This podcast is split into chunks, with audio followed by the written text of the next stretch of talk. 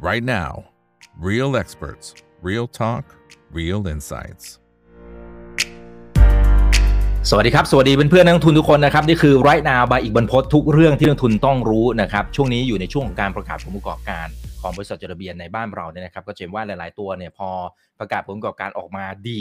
หุ้นก็วิ่งไปต่อนะตัวไหนที่อาจจะ แย่นะครับหรือว่าพอๆกับที่คาดการไว้แล้วราคาหุ้นอาจจะวิ่งมาก่อนหน้านี้แล้วนะครับก็มักจะถูกเทคลงไปดังนั้นในช่วงนี้ก็จะเป็นสัปดาห์ที่เราจะมาค้นหาหุ้นดีๆกันหน่อยนะครับแต่ว่าโอเค เราก็ต้องไปทำการบ้านต่อนะครับสำหรับวันนี้นะฮะก็ได้รับเกียรตินะครับจากพี่อ๋องครับคุณธีรพลอุดมเวชผู้อำนวยการบริษัทหลักทรัพย์ที่ปรึกษาการลงทุน FSS International จำกัดนั้น มาคุยถึงหุ้นเอราวันกรุ๊ปนะครับ สวัสดีครับพี่อ๋องครับผม สวัสดีครับอีกแล้วก็สวัสดีนักลงทุนทุกท่านนะครับ ครับโอ้โหผลประกอบการหล่อมากนะต้องบอกว่าหล่อมากๆสำหรับเอราวันนะครับเพราะว่าตัวไตรมาสที่ 4 ที่ออกมาเนี่ยก็พลิกกลับมานะฮะจากปีที่แล้วผมก็จะว่ายังขาดทุนอยู่นะครับตอนนี้ก็อยู่ที่ประมาณ 240 ล้านนะครับโอเคอาจจะมีกำไรพิเศษอัตราแลกเปลี่ยนอะไรอยู่บ้างนะครับแต่ถ้าระดับนี้เนี่ยนะฮะถือว่ากลับมาเท่ากับก่อนโควิดแล้วหรือยังฮะครับเขาเรียกว่ากำไรนี่ถือว่าดีมากดีอยู่ที่ตลาดคานะครับอันดับแรกเนี่ยตลาดเนี่ยตอนแรกมองกันแถวๆร้อยสี่สิบร้อยห้าสิบ ผมแอบคิดในใจนะครับร้อยหกสิบเนี่ยลุ้นอยู่ แต่ปรากฏออกมานี่เกินเลยอ่าครับกดไปสองร้อยสี่สิบทีนี้โอเค ถ้าตัด extra item ออกนะครับจะมี effect gain แล้วก็มีพวกแบบ reverse impairment อะไรบ้างนะครับ ผมว่าตัวเลขกลมๆแล้วกันประมาณ 200อ่าที่เป็นคอเลย ทีเนี้ยถ้าดูที่ 200เนี่ยถามว่าดีหรือเปล่า ถ้าย้อนกลับไป 4Q19 นะครับ ก็ไตรมาสเดียวกันปี 2019เนี่ยอยู่ที่ 176อ่าฉะนั้นเนี่ยจะเห็นว่าตัวเลขเนี่ย ดีกว่าเดิมละนะครับเรียกว่าผลประกอบการเนี่ยกลับมาที่เดิมดีกว่าเดิมอ๋อแล้วก็ถ้าไปดูไส้ในเนี่ย ผมให้ไอเดียอย่างนี้นะฮะอ่าถ้าดูตัวรายได้เนี่ยกลับมาเท่าเดิมละนะครับอ่าซึ่งความจริงเอราวันเนี่ยมีขายโรงแรมไปด้วยประมาณ4ี่ห้าโรงนะครับอ่าทีนี้ครับรายได้กลับมาเท่าเดิมเนี่ยแปลว่าเอ่อตัว operating stat ของโรงแรมที่เหลือเนี่ยต้องดีขึ้นอ่าก็จะมีไฮไลท์ว่าตัวที่ดีขึ้นเยอะๆเนี่ยนะครับ เป็นไฮไลท์ของไตรมาสสี่ที่ผ่านมาเลย แล้วก็เป็นผมว่าเป็นไฮไลท์ต่อเนื่องของปีนี้นะครับ ก็คือตัวกลุ่ม Luxury ต้องเล่าก่อนนะครับว่าเอราวันเนี่ยเขามีโรงแรมเนี่ยไล่สเกลไปเลยตั้งแต่เริ่มต้นสูงสุดนี่คือ Luxury มา Mid Scale Economy แล้วก็ Budget อ่า Budget เนี่ยก็จะเป็นพวก Hop Inn อ่าเขาจะมีแบบประมาณอย่างนี้นะครับ ทีนี้เนี่ยตัวที่เป็นไฮไลท์เนี่ยคือตัว Luxury นะครับอะสมมติว่าเราเอาสแตทของ4 category เนี้ยมาเรียงดูนะครับเอ่อ stat ปกติเนี่ยเวลาธุรกิจโรงแรมเนี่ยเขาจะดูกันที่ RevPAR อ่า RevPAR คืออะไรนะครับ RevPAR เนี่ยคือการเป็น combination ของระหว่าง occupancy คืออัตราเข้าพักนะครับ คูณกับ room rate อ่ายิ่งเยอะยิ่งดีนะครับสองตัวนี้คูณกัน occupancy คูณกับอ่าค่าห้อง room rate สองอันนี้ก็เป็นเล็บพาทีนี้ถ้าเอาเล็บพาเนี่ยของ4คิวเนี่ยมาตั้ง เทียบกับ 4 คิว19 p covid เป็นยังไงบ้าง ถ้าคร่าวๆเนี่ยให้เป็นไอเดียเนี่ยนะครับ ก็จะอยู่ว่าตัว Luxury เนี่ย เกิน p covid มาประมาณ 14%นะครับส่วนแคตตากรีอื่นเนี่ยอย่าง Mid Scale กับ Economy เนี่ยจะเกินมาสัก1% 4%ไม่เยอะมาก แล้วก็ Hop In เนี่ยเกินไป7%ฉะนั้น Key Driver ของไตรมาสสี่ที่ออกมาดีๆเนี่ยคือตัว Luxury นะครับที่ทำได้ค่อนข้างดี นะครับ แล้วก็ถ้าในในในเล็บพาเนี่ยถ้าแกะไปดูไส้ในเนี่ยคีย์เลยคือตัวรูมเลทนะครับรูมเลทเนี่ยสี่ Q สองสองที่ออกมาเนี่ยตัว luxury เนี่ย สูงกว่า pre โควิดน่าจะสักแถวแถวๆเกือบยี่สิบเปอร์เซ็นต์นะอืม อืมครับ ไอตัว luxury ที่ของเขาดีเนี่ย จริง ๆ มันดีทั้งอุตสาหกรรมไหมครับ นะหรือหรือเป็นเฉพาะของเขาโอเคเองอืมได้ครับ ผมให้ไอเดียอย่างนี้แล้วกันว่า ตอนนี้ตัวแรกที่ออกมาคือเอราวัน ตัวอื่นเนี่ยงบตัวหลักๆ เนี่ยยังไม่ออกมานะครับ ผมเชื่อว่าน่าจะเป็นทั้งอินดัสทรีนะครับ เพราะว่าธีมคือว่าที่ผ่านมาเนี่ยคนที่เข้ามาในประเทศไทยเราช็อตแรกเนี่ยจะเป็นพวกลักษณะเป็น high spending นะครับ ใช้จ่ายสูงนะครับ นี่คือธีมที่เขาเข้ามาก่อนนะครับฉะนั้นพอเขาเข้ามาก่อนเนี่ยเขาก็จะมาเลือกพักโรงแรมระดับหรูสี่ดาวห้าดาวเนี่ยครับคือผมเคยลองเทียบกับ Industry Average นะครับ การฟื้นตัวของ Luxury Segment เนี่ยคือดีที่สุด ซึ่งเป็นมาตั้งแต่ไตรมาสสองไตรมาสสามไตรมาสสี่เนี่ยไล่ลงมาละทีนี้ไตรมาสสี่มันเป็น Festive Season เป็น High Season นะภาพมันเลยชัดเจนว่า Luxury เนี่ยค่อนข้างดี ซึ่งก็เชื่อว่าใครที่มี portion โรงแรม luxury เยอะๆ ในงบ Q4 เนี่ยที่กำลังจะตามออกมาเนี่ยควรจะดีเช่นเดียวกับเอราวันนะครับ อืมอืมครับอ่ามันก็จะเป็นเทรนด์ลักษณะเหมือนกันนะครับอ่าทีนี้ถ้าถ้าสมมติว่าจะให้เป็นความรู้กับนักลงทุนด้วยนะครับ ว่า business model หรือวิธีคิดของเอราวันเนี่ยมันต่างจากอ่าถ้าเจ้าดังๆหน่อยก็จะ Miner นะครับอ่าแล้วก็จะมีทางฝั่งของ Centel อ่า SHR อันนี้ตัวหลักๆ Viranda ต่างๆ เอาเอาแค่คร่าวๆพอให้เห็นไอเดียว่าเอ้ยเนี่ยเนี่ยคือสิ่งที่มันต่างจากคนอื่นนะอืมอ่าโอเค ถ้าเริ่มจาก business model นะครับ ก็ของ ของเอราวันเนี่ยจะเป็นอ่าเพียวโฮเทลเลยนะครับอันที่หนึ่งเนี่ยก็คือถ้าอย่างมินเซนเทลก็จะมีธุรกิจฟู้ดมาผสมด้วยนะครับก็จะมีการ diversify ของเอราวันเนี่ยเป็น pure hotel แล้วก็อีกอันหนึ่งคือเขาเป็นลักษณะว่าทุกโรงแรมของเขาอะเขาเป็นเจ้าของเองหมดเลยเขาเรียกเป็น own hotel ก็คือเป็นเจ้าของเองครับอย่างถ้าถ้าสมมติเราดูพอร์ตเรานี้พอค่ะ อืมครับ อ่าอะมันหลุดไปนิดนึงอ่ามาแล้วครับ มาแล้วครับพี่อ๋องโอเคอ่ามมาแล้วครับ กลับมาแล้วโอเคเออได้ครับต่อก็คือถ้าถ้าไปดูที่มินกับเซนเทลนะครับอ่าเขาจะมีโรงแรมที่เรียกว่า manage hotel ก็คือว่าไปรับจ้างบริหาร ซึ่งตรงนี้เนี่ยเขาไม่ได้เป็นเจ้าของเอง แต่ว่าเขาเอาอ่าแบรนด์ของเขาเนี่ยไปบริหารให้อ่าฉะนั้นความต่างเนี่ยก็จะต่างว่าการเป็นเจ้าของเองอะเขาก็เรียกว่าเหมือนเอ่อลงทุนเองใช่ไหมครับเวลา เวลาได้ประโยชน์ก็จะได้เยอะๆ แต่เวลาโดนโควิดอย่างเงี้ยอ่าเสียผลประโยชน์เนี่ยก็เจ็บหนักอ่าฉะนั้นก็จะต่างกันตรงนี้นิดนึงนะครับให้เห็นภาพแล้วก็ทีนี้เนี่ยลักษณะโรงแรมของเอราวันในช่วงแรกเริ่มต้นเนี่ยเขาจะเป็นลักษณะว่าอ่าจ้างแบรนด์อื่นมาบริหารนะครับอ่าเช่นอ่าตัว Grand Hyatt JW Marriott ก็คือจ้างมาบริหาร แต่หลังๆเนี่ยก็เริ่มมีการที่สร้างแบรนด์ของตัวเองขึ้นมาก็คือ Hop In นะครับแล้วเนี่ยเขาก็ทำเองแล้วก็สร้างแบรนด์เองมาหลังๆเนี่ยก็จะเริ่มเกียร์ไปทาง Hop In มากขึ้นนะครับ Hop In เนี่ยก็จะเป็น business model ที่เขาเห็นว่าอ่ามันเป็น segment ที่ไม่ค่อยมีใครทำนะครับ ก็คือโรงแรมราคาแบบประมาณไม่สูงมากราคาระดับค่าห้องเนี่ยห้าร้อยหกร้อยบาทนะครับ แต่ว่ามีมาตรฐานแบบประมาณว่าไปจังหวัดไหนก็เจอ Hop In แล้วก็มาตรฐานเดียวกันหมดเลยนะครับ เน้นความสะอาด เน้นความง่ายอะไรอย่างเงี้ยนะครับ อันนี้จะเป็น business model ของเขาที่ที่ต่างกับตัวอื่น นะครับอืมอืมครับ โอเคนะฮะอ่าอ่าสวัสดีครับเพื่อนๆนะครับ ยังไงฝากกดไลค์กดแชร์ทุกช่องทางนะครับคนไหนที่เข้ามาแล้วนะ Facebook YouTube Twitter Clubhouse ห้อง Open Line Chat แล้วก็ TikTok ด้วยนะครับอ่าทีนี้ผมผมกลับมาที่ผลประกอบการนะครับของเขาที่ประกาศออกมาเนี่ยเออเมื่อกี้พี่อ๋องก็ทักมานะครับบอกว่าตัวเลฟพาของเขาเนี่ยขยับขึ้นสูงขึ้นเนี่ยนะครับ ในชีวิตความจริงมันมันมีโอกาสที่จะขยับได้อีกไหมนะหรือหรือตอนนี้คือมันมันเลยช่วง high season ไปแล้ว ไม่มั่นใจว่าตามธรรมชาติเนี่ยพอมันช่วง low season ลงมาหน่อยเนี่ยมันมันอาจจะต้องมีการปรับ อย่างน้อยๆคือตัว room rate ต้องลงมาไหมหรือยังไงอ่าอันนี้ปกติเป็นยังไงแล้วอย่างพี่อ๋องใส่เข้าไปในโมเดลเนี่ยเอาเป็นค่าเฉลี่ยหรือเปล่า หรือ หรือก็ปรับตาม season หรือยังไงฮะครับโอเคไอเดียแรกเนี่ยตอนนี้ 4Q เราจะเห็นว่าตัวเลข 4Q เนี่ยเกิดจากการที่เอ่อนักท่องเที่ยวกลับมาแค่ประมาณ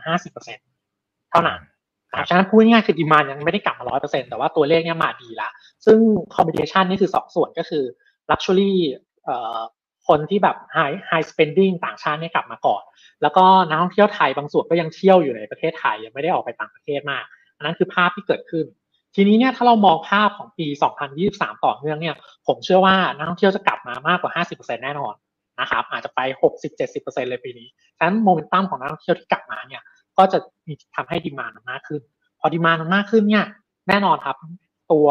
occupancy หรือว่าตัว room rate ก็มีโอกาสที่จะปรับขึ้นอ่าทีนี้คำถามต่อไปคือ seasonal เนี่ยมีผลหรือเปล่าอ่าต้องบอกว่าปกติปี p covid นะนะครับโรงแรมก็มี seasonal อยู่แล้วไตรมาสหนึ่งไตรมาสสี่เป็นไตรมาสที่ดีนะครับอ่าแล้วก็สองกับสามนี่คือหน้า low นะครับอ่าทีนี้เนี่ยปีนี้ก็จะมี คนพูดถามคำถามนี้เยอะว่าปีนี้มันจะมี seasonal หรือเปล่าอ่าผมอืมคิดว่ามันเป็นอย่างนี้นะครับ คือว่าบางส่วนที่ยังมี seasonal อยู่ แต่ว่าก็จะมีบางส่วนที่ทำให้ seasonal เนี่ยมันน้อยลงนะครับ ส่วนที่ยังเป็น seasonal อยู่ก็คือว่า อย่างนักท่องเที่ยวยุโรปอะนะครับเขาก็จะมีสไตล์ที่ไตรมาสหนึ่งไตรมาสสี่เนี่ย ประเทศเขาหนาวเขาก็จะบินมาเมืองร้อนเมืองไทยนะครับ อ่าเขามาช่วงนี้ แต่พอสองกับสามมันเป็น summer ของเขาเนี่ย เขาก็จะไม่ค่อยมาเที่ยวประเทศเราเท่าไหร่ ฉะนั้นถ้าเป็นนักท่องเที่ยวยุโรปเนี่ยผมว่า seasonal ยังอยู่อืมนะครับอ่าทีนี้เนี่ย พอสองกับสามเป็นหน้า low เนี่ย แต่ว่าปีนี้โอกาสที่มันจะเป็น low แบบ มันจะไม่ low แบบโลไปเลยอะ ผมว่ามันจะเป็นแบบ เป็นโลที่มีความแบบโมเมนตัมต่อเนื่อง เพราะว่าจีนเนี่ย เริ่มเปิดประเทศไตรมาสความจริงคือเริ่มเปิดมกรานะครับ แต่ว่าจะมาจริงๆเนี่ย คือเดือนเมษานะ อ่านะครับฉะนั้นเนี่ยผมว่าคนจีนจะเริ่มเข้ามาเมษาก็คือไตรมาสสองอ่านี้ผมเสริมให้นักลงทุนเป็นไอเดียว่าทำไมจีนเนี่ยเปิดประเทศมกราแต่ว่าทำไมถึงคิดว่าจะมาเมษานะครับต้องเล่าอย่างนี้ก่อนว่า มันคือเรื่องของ flight schedule นะครับคือการจัดตารางบินนะครับเขาจะมีเป็น winter schedule กับ summer schedule นะครับ winter เนี่ยจะเริ่มตั้งแต่ตุลาแล้วก็วางสล็อตกันไปถึงมีนา summer เนี่ยเริ่มตั้งแต่เมษาแล้วก็ไปถึงกันยาอ่านะทีนี้เนี่ย winter schedule เนี่ยก็โดนวางไว้ตั้งแต่ช่วงประมาณเดือนสิบละพอผ่านมาเดือนสิบเดือนสิบเอ็ดเดือนสองจีนประกาศเปิดประเทศประมาณปลายปีประมาณเดือนสิบสองต้นเดือนหนึ่งทีนี้เนี่ยพอประกาศเปิดประเทศช็อตนั้นปุ๊บเนี่ยสมมติว่าสายการบินได้ยินข่าวแล้วเฮ้ยเปิดประเทศละอยากจะกลับไปบิน route จีนเนี่ยสล็อตมันเหลือไม่เยอะ เพราะว่ามีคนเอาสล็อตไป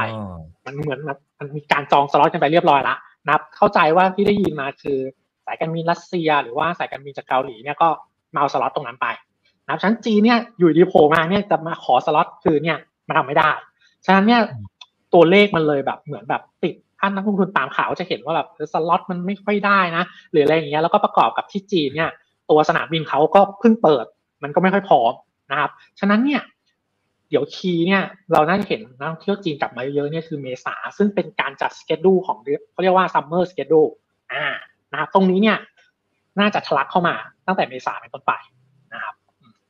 อ่าครับ ทีนี้ทีนี้นักท่องเที่ยวแต่ละชาติเขามี preference ความชอบของเขาไหม สมมุติว่าคนจีนเข้ามาเมษาเหมือนที่พี่อ๋องบอกเนี่ยเอราวันนะฮะทางกลุ่มของเขาเนี่ยมันมันเป็นตัวเลือกแรกหรือเปล่านะฮะหรือหรือก็กระจายกระจายกันไปนั่นแหละไปที่กลุ่มอื่นด้วยหรือยังไง ตามธรรมชาติมันเป็นยังไง โอเคครับ ก็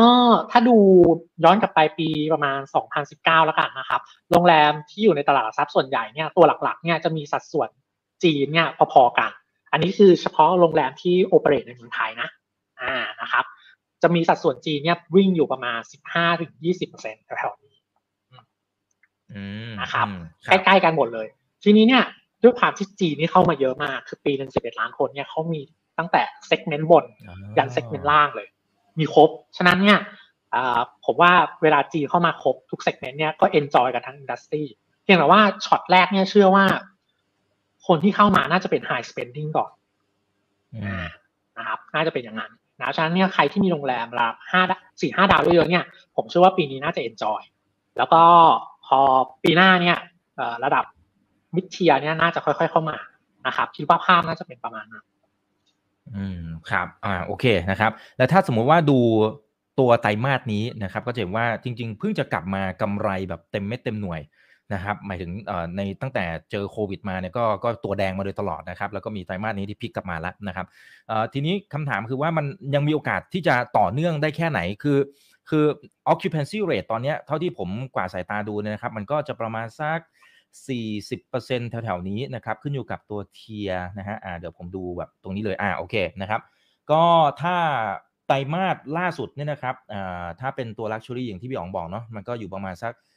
4เออ86เปอร์เซ็นต์หรอ อันนี้ตัวเลข86 ใช่ 86 ถูกต้องครับ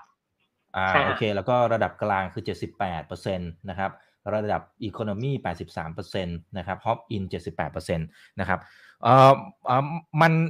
เขาเรียกอะไร คือ คือ ตัวเขาเนี่ยทำตัว lean ไปแค่ไหนแล้วนะครับ แล้วพอสมมุติว่าไตรมาสถัดไปเนี่ยนะฮะ occupancy rate มันต้องสักแค่ไหนก็จะกำไรอ่านี่เผื่อเผื่อเป็น guideline ให้กับนักลงทุนว่าอ่าพอทำตัว lean เสร็จเลย fixed cost ไปนะครับอ่าค่าพนักงานนู้นนี่นั่น เพราะเข้าใจว่าก็ก็น่าจะเจอปัญหาเรื่องการหาแรงงานอะไรอยู่พอสมควรเนี่ยพอจะเป็น guideline ได้ไหมครับว่าอ๋อถ้าเราเห็น occupancy rate สักเท่าไหร่เนี่ยอันเนี้ยสบายใจได้ละไตรมาสถัดไปเนี่ยน่าจะเห็นตัวเขียวไปเรื่อยๆละอ่าโอเค ก็คือว่าตอนนี้เนี่ยถ้าดูเฉพาะ 4Q อะ เอาเป็นลักษณะว่า occupancy ที่ไม่รวม hop in นะครับ จะอยู่ที่ประมาณ 82อ่าประมาณนี้ ทีนี้เนี่ยความจริงเนี่ยระดับสัก 50%นะผมว่าก็เบรกบอททอมไลน์ละฉะนั้นเนี่ยลึกๆเชื่อว่าโอกาสที่จะกลับไปขาดทุนเนี่ยน่าจะน้อยด้วยโมเมนตัมอย่างนี้นะครับ คิดว่าน่าจะน้อย อ่าทีนี้ผมให้ภาพเป็นว่า เราอาจจะดู improvement จาก 4Q อะ ไม่ได้คือ 4Q มันมันมันค่อนข้างดีมากๆแล้วนะครับ ได้ได้กำไร 200 อะนะครับเออทีนี้เนี่ยต้องดูภาพเป็นทั้งปี คือปีที่แล้วทั้งปีเนี่ยออฟฟิซี่อะเขาจะจบอยู่แถวแถวผมเข้าใจว่าสักสักประมาณห้าสิบหกสิบเปอร์เซ็นต์แถวๆนี้ยนะครับอ่าฉะนั้นเนี่ยปีนี้เนี่ยเอ่อทางบริษัทเนี่ย expect ว่าน่าจะจบประมาณ75ถึง80อะ ก็จะมี improvement ขึ้นจาก occupancy เนี่ยสักประมาณ 20%แล้วก็ room rate เนี่ย ถ้าเทียบทั้งปีที่แล้วอะเขาก็ expect ว่าจะขึ้นมาสัก20%แปลว่าภาพรวมของปี 2023 เนี่ยตัวรายได้หรือว่าเล็บพาเนี่ยน่าจะเห็นประมาณ 40-45%บวกๆนะครับอันนี้คือภาพที่น่าจะเกิดขึ้นของภาพทั้งปีนะครับ ทีนี้ถ้าอิมพายมาเป็นกำไรเนี่ยผมให้ไอเดียว่า ถ้าเราดูจาก4คิวเนี่ยทุกอย่างมันเหมือนจะกลับไปพีโควิดละฉะนั้นผมเชื่อว่าปี 2023 เนี่ย เราน่าจะมองเบสไลน์เนี่ย ที่กำไรปี 2019 ของเอวันเดิมนะครับ คือตัวเลขเนี่ยอยู่ประมาณ 464 เนี่ยแถวๆนี้นะครับ อ่า ผมว่าตัวเลขนั้นน่ะ น่าจะมีโอกาสที่จะเกินได้ ในตัว projection projection ที่ผมใช้ปัจจุบันก็เกินไปหน่อยนึงนะครับ อ่า ครับ ครับ ทีนี้ผมผมมีโอกาสได้คุยกับผู้ประกอบการโรงแรมหลายเจ้า จริง ๆ มันเป็นปัญหาที่ดีหรือเปล่า หมายถึงว่าหมายถึงว่าลูกค้ามาเยอะไงนะฮะแต่ว่าพนักงานหาไม่ทันเนี่ยนะครับแล้วก็มีการแย่งตัวกันค่อนข้างจะดูเดือดเหมือนกันเนี่ยทางฝั่งของเอราวัณพี่อ๋องได้ได้มีโอกาสได้พูดคุยหรือว่า อย่างวันนี้ผมก็จะเขาเขามี analyst meeting ใช่ไหมครับไม่แน่ใจเขามี mention ถึงเรื่องประเด็นนี้ด้วยไหมแล้วก็เขาแก้ไขอะไรยังไง ได้เลยครับ ก็ประเด็นนี้นะครับ แน่นอนเป็นประเด็นที่เป็นเป็นเป็นภาพที่ industry ตอนนี้ประสบปัญหาอะทีนี้ทางเอราวัณเขาให้ไอเดียอย่างนี้ครับว่า แน่นอนที่ผ่านมาเนี่ยคือพอนักท่องเที่ยวไม่กลับมาเนี่ย คนก็ไม่อยากจะมาทำในธุรกิจด้านนี้นะครับ ทีนี้เนี่ยถ้าเราสังเกตเนี่ยช่วงนี้เนี่ย service charge เนี่ยนะครับ มันกระโดดขึ้นมาละนะครับ ตัว service charge เนี่ยกระโดดขึ้นมานะครับในโรงแรมระดับประมาณสี่ห้าดาวเนี่ยน่าจะเห็นแบบเดือนละสองสามหมื่นนะครับ ฉะนั้นพอตัวเลขมันเริ่มดีขึ้นเนี่ย คนก็จะเริ่มอยากกลับมา นะครับ ฉะนั้นเนี่ยสุดท้ายเนี่ยก็คิดว่ามันก็จะเป็นตามตามภาพ industry ว่าพอพอพอเรียกว่า return หรือว่าการทำงานแล้วมันน่าดึงดูดเนี่ยมันก็จะจูงใจให้กลับมานะครับฉะนั้นตรงนี้เนี่ยคิดว่าน่าจะแก้ปัญหาได้นะครับอ่าแต่ว่าอีกอันนึงเนี่ยทางเอราวัณเนี่ยเขาก็มีการ lean ตัวเองไปแล้วเมื่อกี้ลืมตอบอีกข้อหนึ่งเรื่อง lean อ่าเขาก็มีการ lean ตัวเองไปนะครับ ถ้าให้เป็นอะไรเนี่ย headcount ของเขาเนี่ยถ้าเทียบกับทีโควิดเนี่ย น่าจะอยู่ต่ำกว่าสัก 20%ในสถานการณ์ปัจจุบันอ่าทีนี้เนี่ยปีนี้น่าจะมีการเติมคนเข้ามาแต่ว่าเชื่อว่าการเติมรอบนี้ก็จะไม่ได้กลับไปเฮดเขาเนี่ยนะครับจำนวนคนเนี่ยไม่น่าจะกลับไปเท่าพีโควิดอาจจะต่ำกว่าอยู่สัก10%ประมาณนี้นะครับภาพที่จะเกิดขึ้นน่าจะเป็นประมาณนั้นนะครับ อืมอืมครับ อ่า โอเคนะครับ เพราะฉะนั้นก็ก็น่าจะสบายใจได้ประมาณหนึ่งนะครับเอ่อแต่ว่าถ้าไปดูเนี่ยจริง ๆ ของเขาเนี่ยก็จะมีตัวโอเปอเรชันที่ฟิลิปปินส์ด้วยใช่ไหมครับ ไอ้ตรงนี้เขาเขาเขามองเห็นโอกาสอะไรทำไมถึงไปเปิดที่นู่นแล้ว performance ช่วงที่ผ่านมาเนี่ยถือว่าเป็นไปตามเป้าไหมพี่อ๋องพี่อ๋องได้ตามโอเคครับ อ่าได้ตามครับ ก็ฟิลิปปินส์เนี่ยเอ่อเอ่อพอพอเขาได้ไปศึกษาตลาด CLMV เนี่ยเขาพบว่าฟิลิปปินส์เนี่ยเป็นประเทศที่น่าสนใจนะครับเพราะว่าตัวตัวโรงแรมระดับที่เป็น chain เนี่ย นะครับ ยังไม่ค่อยมีเยอะ คู่แข่งไม่ค่อยมีเยอะนะครับ ทีนี้เขาก็เลยเอาแบรนด์ Hop Inn เนี่ยไปใช้ที่ฟิลิปปินส์แต่จะเป็น Hop Inn แบบเกรดที่ดีกว่าที่ไทยหนึ่งคือถ้าให้เห็นภาพเนี่ยเมืองไทยเรา Hop Inn เนี่ยค่าห้องประมาณห้าร้อยหกร้อยแต่ว่า Hop Inn ของฟิลิปปินส์เนี่ยอารมณ์มันจะประมาณ ibis เมืองไทย ค่าห้องมันน่าจะ up ขึ้นไปประมาณพันบาทบวกลบแถวๆนี้นะครับ แล้วเขาก็ทำเป็น chain อ่านะครับ ซึ่งตอนนี้เนี่ยก็มีอยู่สักประมาณ 7-8 โลอ่าแล้วเดี๋ยวก็ตั้งเป้าว่าจะขยายไป เรื่อยๆนะครับอ่าซึ่ง performance เนี่ยก็ก่อนที่จะเจอโควิดเนี่ย performance ค่อนข้างดีนะครับตัวเลขเอ่อตัวเลข occupancy ก็ขึ้นมาประมาณ 60-70%นะครับแต่ว่าพอเจอโควิดก็ก็หายไปนะครับทีนี้เนี่ยช่วงเนี้ยก็อาจจะยังสู้เมืองไทยไม่ได้นะครับ ถ้าดูเป็น RevPAR ที่เมื่อกี้เราเล่าว่าเมืองไทยอะเกินไปละอ่าแต่ว่าถ้าเป็นของฟิลิปปินส์เนี่ยตัวเลขจะหย่อนกว่านิดนึงอยู่นะครับ อาจจะหย่อนไปอยู่สักประมาณสิบ กว่าเปอร์เซ็นต์นะครับ ช่วงไตรมาสไตรมาสสี่ที่ผ่านมายังยังกลับมาสักกลับมาได้เก้าสิบเปอร์เซ็นต์อ่าประมาณนี้แล้วกันอ่าครับ แต่ว่ามันมันน่าจะเขาเรียกอะไรมันมันน่าจะมีนัยยะในอนาคตไหมครับสำหรับทางฝั่งของฟิลิปปินส์แล้วมีคือตอนนี้ด้วยไปประเทศอื่นด้วยไหมอ่าโอเค คือตอนนี้เอ่อ contribution ของฟิลิปปินส์ยังไม่ค่อยเยอะมากนะครับอ่าเพราะว่าเพิ่งเริ่มไปนะครับ ทีนี้เนี่ยเอ่อทางเอราวันเนี่ยแน่นอนว่าเขามีการศึกษา ตลาด CLMV หรือตลาดอื่นๆ ต่างประเทศในโซนประมาณเนี้ยนะครับอยู่แล้วนะครับอ่าแล้วก็เขาก็เหมือนแบบมีแพลตฟอร์ม hop in อย่างนี้อยู่แล้วนะครับ ฉะนั้นมีโอกาสที่จะทำอย่างเงี้ยในประเทศอื่นเหมือนกัน อันเนี้ยก็ก็มีการ study อยู่นะครับที่ผ่านมาเนี่ยผมเชื่อว่าเขา study มาตลอด แต่ว่าพอเจอโควิดปุ๊บเนี่ยทุกแผนมันโดนพับเก็บหมดนะครับเพราะว่าเงินลงทุนเนี่ยก็ก็ลงทุนไม่ได้ ทีนี้ตอนนี้สถานการณ์ดีขึ้นละ EBITDA กลับมาเป็นบวกอ่าเอ่อ ตัว DE เริ่มต่ำลงนะครับไม่ถึงสองเท่าละอ่าฉะนั้นช็อตนี้เนี่ยน่าจะเป็นช็อตที่เขาเริ่มกางแผนใหม่ แล้วก็กลับไปศึกษานะครับเชื่อว่าอีกไม่นานอาจจะมีแผนในการลุยประเทศอื่น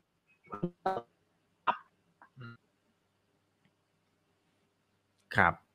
อ่าดูสัญญาณกระตุกเล็กน้อยนะฮะโอเคไหมครับ กลับมาแล้วนะฮะโอเคครับกลับมาแล้วนะครับอ่าทีนี้ทีนี้พอไปดูตัว ราคาหุ้นนะครับ ก็จะเห็นว่าจริงๆมันขยับขึ้นมาเรื่อยๆ มาตั้งนานสักพักใหญ่แล้วนะครับ แล้วก็กำลังจะไปทดสอบนะครับในโซนถ้าย้อนกลับไปนี่ก็ผมว่ามีเกือบ 4 ปีอะนะครับ รอบนี้ได้ลุ้นเลยไหมพี่อ๋อง ได้ลุ้นเลยไหม แล้วก็ในมุมของนักลงทุนไอเดียในการลงทุนณตอนนี้เนี่ยมันยังถือว่าช้าไปแล้วหรือเปล่าเพราะมันขึ้นมาพอสมควรเลย โอเค ต้องยอมรับว่าขึ้นมาเยอะแล้ว ขึ้นมาเยอะแล้วนะครับแล้วก็ คือถ้าเราดูตัวราคาหุ้นอย่างเดียวเนี่ย อาจจะอาจจะไม่ชัดมาก เพราะว่าต้องต้องเล่าว่าเอราวันเนี่ยช่วงโควิดแล้วก็มีการเพิ่มทุนนะพอมีการเพิ่มทุนเนี่ยมี dilution เกิดขึ้นนะครับฉะนั้นเนี่ยถ้าเราเอามาดูเป็น PE แล้วกันเพื่อให้เห็นภาพเอ่อปกติเอราวันจะเทรด PE เฉลี่ยเนี่ยสักสามสิบห้าเท่าบวกลบนะครับอ่าทีนี้เนี่ย รอบนี้นะฮะเอ่อถ้าอิงจากกำไรที่เมื่อกี้เราคุยกัน ถ้าจำได้ตัวเลขคือ 460 คือ p covid อ่าแต่ว่าถ้าสมมติว่าใน position ของเราเนี่ยเราทำเราคิดว่าปีหน้านะฮะกำไรระวันน่าจะเกิด p covid ไปสัก 20กว่าเปอร์เซ็นต์ตัวเลขแถวๆ560 แถวนี้อันนั้นคือตัวเลขที่เราคิดไว้นะครับถ้าเอา 560 มาคิดเป็น PE เนี่ยจะอยู่ประมาณ 40 กว่าเท่า ฉะนั้นเนี่ย ก็เรียกว่าหุ้นเนี่ยก็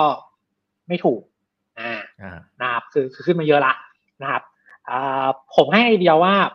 โอกาสที่จะไปต่อเนี่ยมันมีสองทาง ก็คือหนึ่งคือกำไรดีกว่าที่เราคาด ซึ่งเราเริ่มเห็นสายที่ดี เพราะว่าอ่าอย่างที่ที่เล่าไปนะครับรูมเลทเนี่ยถ้าถ้าเวลาที่โรงแรมได้รูมเลทดีๆเนี่ยสุดท้ายมาจิ้นจะดีอันนี้คืออัพไซด์ที่จะเกิดขึ้นที่จะทำให้หุ้นไปต่อได้นะครับอันที่หนึ่งอ่าแล้วก็อันที่สองเนี่ยก็คือเรื่องของตัว ตัวโปรเจกต์ใหม่ๆของเขานะครับที่ถ้าทำหรือขยายเพิ่มเติมเนี่ยก็จะแอดแวลูเข้าไปนะครับตอนนี้ก็จะเป็นเน้นฮอปอินเป็นหลักนะถ้ามีแผนเพิ่มเติมขยายโรงแรมเพิ่มเติมเนี่ยก็จะเพิ่ม valuation ตรงนี้นะครับสรุปก็คือเชื่อว่า sentiment พอจะส่งไปได้ แต่ว่านักลงทุนต้องระวังเรื่อง valuation ภาพรวมนิดหนึ่งขึ้นมาพอสมควรละนะครับ อืม อืม ครับ อ่า เพราะฉะนั้นต้องระมัดระวังกันหน่อยนะครับ อ่า ทีนี้เดี๋ยวถามในเชิงกลยุทธ์ของเขาสักเล็กน้อยนะครับ ดูเหมือนเขาจะตั้งเป้าตัว Hop Inn เนี่ยนะครับ บอกว่าจะให้มันมีสักร้อยแห่งในปี2568 นะครับเอ่อดูดูจะค่อนข้าง aggressive พอสมควรเลยทีเดียวนะครับ ในแง่ของของการขยายตัว Hop Inn เนี่ย อันนี้มันสะท้อนวิธีคิดของผู้บริหารของเขายังไงฮะ คือคือลดความเสี่ยงหรือยังไงครับหรือหรือ segment ตรงนี้มันศักยภาพโอ้โหโตมันมันมีโอกาสโตสูงมากเขามองยังไงพี่พี่อ๋องพอจะ วิเคราะห์ตรงนี้ได้ไหมครับผมว่าสองส่วนนะครับ คือเอราวัณเดิมเนี่ย สมมติว่าย้อนไปช่วงก่อนที่จะไม่ก่อนที่จะมี Hop Inn นะครับ จะเป็นว่ารายได้หลักๆ ก็คือมาจากโรงแรม luxury ก็คือตัวคินิอา Grand Hyatt ทีนี้เนี่ยเวลาแถวๆนั้นอาจจะชอบมีเหตุการณ์เกิดขึ้น ถูกไหมครับ อ่าเหตุการณ์อะไรเกิดขึ้นปุ๊บ เรียบร้อยครับ ก็คือ โดนโดนนะโดน ใช่ ฉะนั้นแน่นอนก็เลยต้องมีการ diversify นะครับ ไปHop Inn อ่า Hop Inn เนี่ยก็จะทำให้หนึ่งคือ seasonal เนี่ยเอฟเฟกน้อยลงด้วยเพราะ Hop Inn เนี่ยความจริง เรียกว่ามี seasonal น้อยมากนะคือ Hop Inn เนี่ย target คือคนทำงานแบบพนักงานทำงานที่ไปทำงานต่างจังหวัด อะไรประมาณนี้ corporate อ่าใช้คำว่า corporate ที่ไปทำงานต่างจังหวัดนะครับอ่าฉะนั้นเนี่ยมันจะค่อนข้าง smooth อะไรเงี้ยนั่นก็เป็นเออเซลล์ถูกต้องฉะนั้นเนี่ยเรียกว่า diversify ช็อตหนึ่งส่วนช็อตที่สองเนี่ยคือพอเขาเริ่มทำไปเรื่อยๆเนี่ยแบรนด์ติดตลาดนะครับเอ่อ ตอนแรกๆเนี่ยเวลาเปิดตัวแบรนด์ Hop Inn เนี่ยก็ต้องใช้เวลา ramp up occupancy เนี่ยสี่สิบเปอร์เซ็นไปห้าสิบหกสิบเจ็ดสิบแปดสิบค่อยๆไป ทีเนี้ยพอแบรนด์ติดตลาดปุ๊บแปลว่า ไปตั้ง Hop Inn ปุ๊บคนรู้จักแป๊บเดียวการ ramp up เนี่ยมันเร็วแป๊บๆก็เจ็ดสิบแปดสิบเปอร์เซ็นต์ละอ่าฉะนั้นแปลว่าขยายนี้ไปเรื่อยๆแล้วดีมาดีอย่างนี้ไปเรื่อยๆ ไปตามจังหวัดต่างๆ เนี่ย แล้วก็ใช้ standard ที่แบบเดียวกันนะครับ ห้องแบบประมาณแปดสิบห้องอย่างเงี้ยนะครับอ่าโรงแรมก็สร้างเร็วๆ เพราะว่า หน้าตาคล้ายๆกันอย่างเงี้ยนะครับ ไปเรื่อยๆเนี่ยมันก็โตเร็วอ่าแล้วก็ margin ดีด้วยนะครับเอ่อ EBITDA margin ค่อนข้างสูงเพราะว่าเรียกว่าอ่าปกติธุรกิจโรงแรมเนี่ยอ่า margin ที่สูงๆก็คือค่าห้องสูงกว่าพวกแบบอาหารนะครับอ่าฉะนั้นฮอปอินเนี่ยมันมีแต่ห้องอยู่ละไม่ค่อยจะมีอาหารอาหารเช้าก็ไม่ค่อยมีเท่าไหร่อะไรอย่างเงี้ยนะครับ ประมาณนั้น อ๋อครับ เอ๊ะแต่ถ้าสมมติดูอย่างเจ้าอื่นเนี่ยเขาก็จะ diversify ด้วยการที่อาจจะมีขาอย่างอื่น เช่นขาอาหารอะไรพวกนี้ครับเข้ามาช่วยลดความเสี่ยงฝั่งของเอราวันผมก็จะว่าอาจจะมีบ้างแต่น้อยมากเอ่อตรงนี้เนี่ยมันมันคือมันทำยากหรือทำไมเขาถึงตัดสินใจว่าไม่ทำเขาไม่ถนัดหรือยังไงฮะก็ผมเข้าใจว่าด้วยด้วยนโยบายของเขาเนี่ยไม่ได้เกี่ยวที่จะมาทำทำร้านอาหารแบบเชนอ่าอย่างถ้าพูดถึงมินเซนเทลเราก็จะคิด ร้านอาหารเป็นเชนที่อยู่ตามห้าง แต่ของเอราวันเนี่ยไม่ได้ทำคือถ้าถ้ามีอาหารเนี่ยคืออาหารที่อยู่ในโรงแรมอ่ามันจะเป็นประมาณนั้นมากกว่านะครับเป็น F&B ที่อยู่ในโรงแรมฉะนั้นผมเชื่อว่าเขาไม่น่าจะเกียร์มาทางนี้ละ ด้วยนโยบาย คือคงไม่ได้ diversify ไปทางธุรกิจอาหารแล้วนะครับ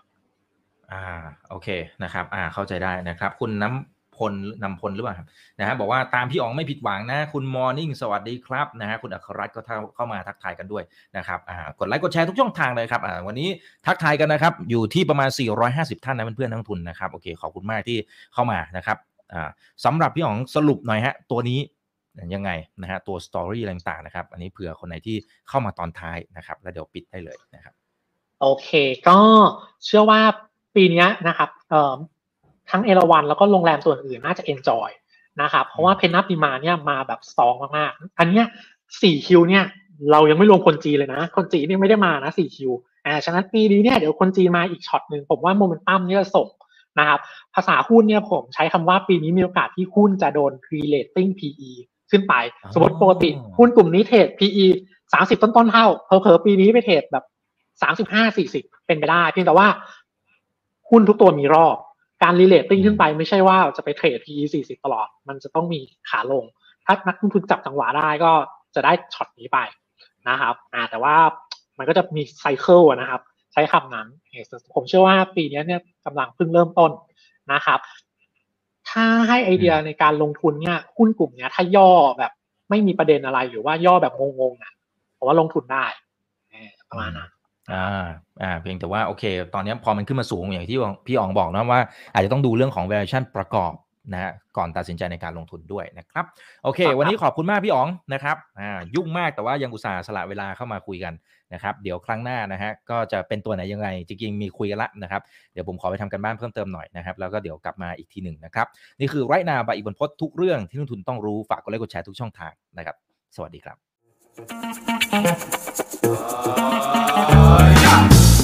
ถ้าชื่นชอบคอนเทนต์แบบนี้อย่าลืมกดติดตามช่องทางอื่นๆด้วยนะครับ ไม่ว่าจะเป็น Facebook, YouTube, Line Official, Instagram และ Twitter จะได้ไม่พลาดการวิเคราะห์และมุมมองเศรษฐกิจ และการลงทุนดีๆ แบบนี้ครับ